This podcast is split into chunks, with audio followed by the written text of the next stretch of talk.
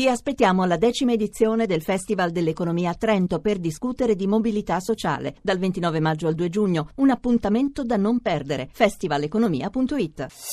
Voci del mattino. Parliamo adesso di notizie che sono arrivate nei giorni scorsi che riguardano in particolare i minori, situazioni di disagio, di maltrattamento, di prevaricazione. Ne parliamo con la sociologa Chiara Saraceno. Buongiorno. Cominciamo da notizie che arrivano proprio dal nostro paese. Abbiamo sentito in un rapporto dei giorni scorsi come eh, ci sia diciamo, il dato più eclatante, quello che è finito anche sui giornali, è quello dei 91.000 maltrattati, minori maltrattati in Italia, una cifra molto elevata. Ma cerchiamo di capire che cosa c'è dietro questa cifra.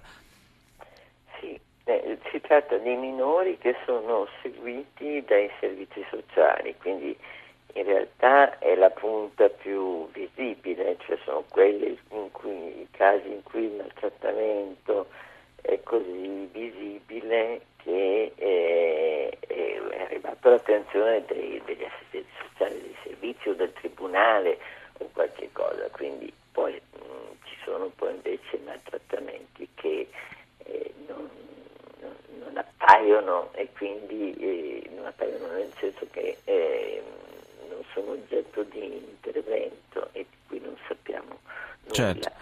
Oh, eh, maltrattamenti, maltratt- per maltrattamenti si intende tra l'altro in molti casi eh, di fatto più che, che violenza fisica, diciamo eh, mancanza di, di, cura, mancanza di attenzione. L'assoluta tra- la, la trascuratezza sì. grave, cioè nel senso bambini che non sono bambini minori, che non sono seguiti, che sono, non sono um, curati adeguatamente, cioè per, deve essere una trascuratezza molto, molto visibile che, per cui i bambini ne portano i segni nei loro comportamenti, nel modo in cui appaiono a scuola piuttosto che all'asilo, perché di solito sono segnalati. Va detto che eh, eh, purtroppo eh, il maltrattamento è più visibile nel senso che eh, arriva maggiormente all'attenzione eh, quando si tratta di bambini che vivono in famiglia che soffrono di qualche svantaggio di altro tipo, particolarmente economico, perché sì. allora eh, mentre bambini maltrattati in famiglia, ambiente, eccetera, che non sono osservati dagli, dagli, dai servizi sociali, più difficilmente eh, vengono visti nel loro. Va detto, la maggioranza dei, della la metà, se non ricordo male, del, del maltrattamento riguarda la trascuratezza mm-hmm. grave, la, la, mancanza di cure, di affetto. Ma questa, questa, questi numeri sono appunto figli della, della crisi economica e sociale, sono un portato di questa crisi oppure è un fenomeno che arriva da più lontano?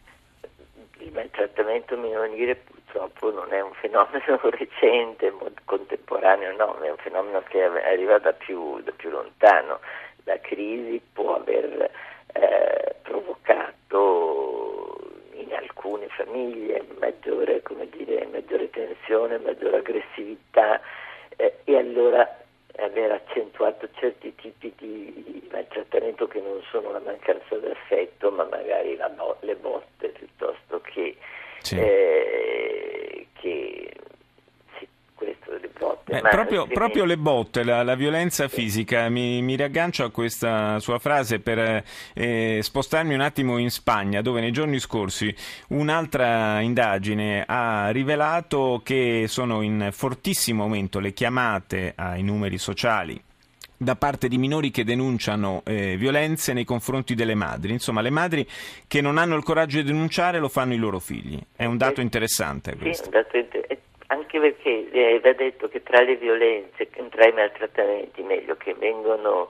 eh, codificati mh, anche su indicazione dell'Organizzazione Mondiale della Sanità, c'è anche la violenza assistita, cioè il fatto che si assiste a violenza in famiglia, non sia oggetto diretto, ma, eh, ma si vede, e, appunto il fenomeno di questi bambini che chiamano per difendere le madri, da un lato è un segnale positivo, vuol dire che i bambini, oggi si sa che esistono questi telefoni, che esiste questa possibilità di chiamare e oggi quindi i bambini hanno uno strumento in più per difendersi e difendere eh, la propria mamma in questo caso.